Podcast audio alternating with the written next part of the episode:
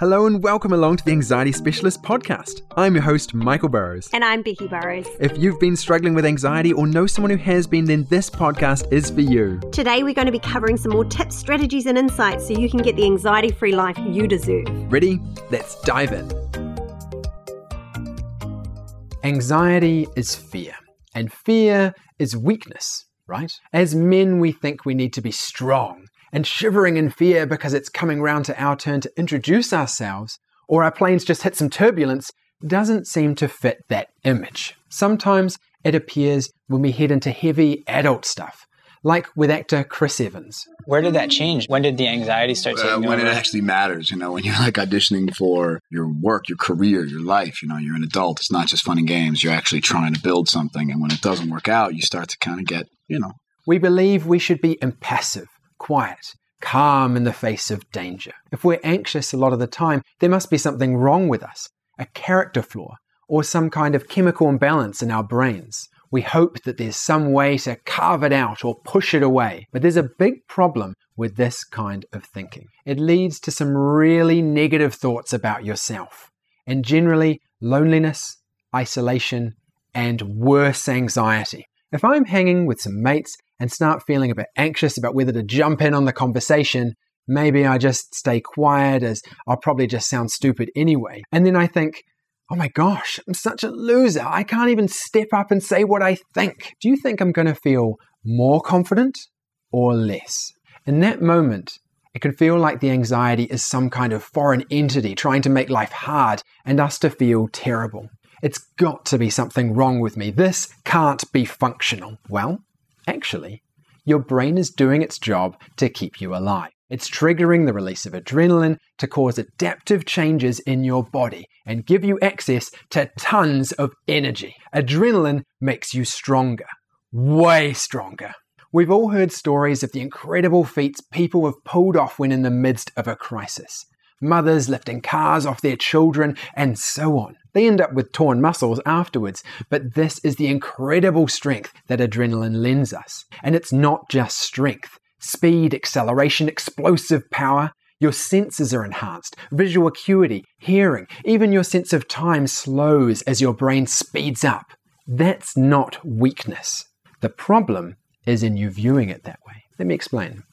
Anxiety is a common and normal response to threat, including social ones like being rejected.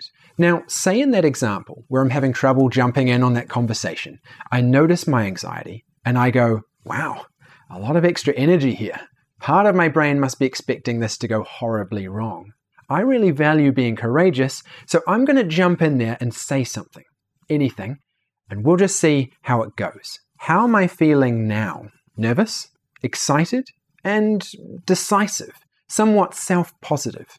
It's the massively negative self condemnation that was causing the lion's share of the fear. Anxiety can be an overprotective and powerful system, and that can get in the way. Kind of like an overprotective older brother. And while that older brother can be problematic, you wouldn't describe them as weak. They can make life more difficult and get in the way at times, so do get help with anxiety. You can bring it down and not have way too much energy in situations you don't need it.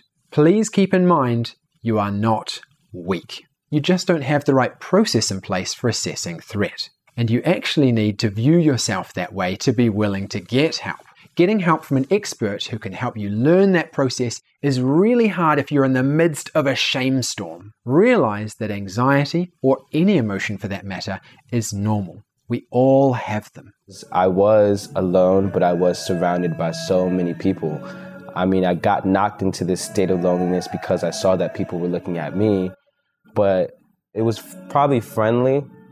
But I That's not how it feels yeah, internally, that's not how right? It felt. I felt like I was being chased. Emotions are a collection of bodily changes to help us adapt to the situation. They can be more intense or not at the right time, and they're still a shared human experience. Beating yourself up about experiencing anxiety will only make it worse. Believe that you are whole and wonderful and strong. In that belief, you will find that you are courageous enough to share yourself with others, your true self, not just what you think they can accept. You're able to take risks and live your life to the full. Bravery without fear is not bravery, it's just a lack of imagination. Engaging in something even after your brain has shown you a projection of it all going wrong, that's bravery. Keep that in mind next time your brain calls you weak. Thank you for listening to the Anxiety Specialist podcast. That's it for this week's episode. If you found this episode helpful, make sure to click the follow button and please do share this with your family and friends. And don't forget to follow us on Facebook or Instagram. That's at Anxiety Specialists. And if you're interested to learn how you can live an anxiety free life, you can get our epic anxiety reducer guide absolutely free so you can get started right away on getting your anxiety back down. Just grab the link in the show notes. Feel free to message us and let us know what you'd like to learn next. I am your host, Michael Burrows. And I'm Becky Burrows. And we're going to be back next week with more tips, strategies, and insights so you can get the anxiety free life you deserve.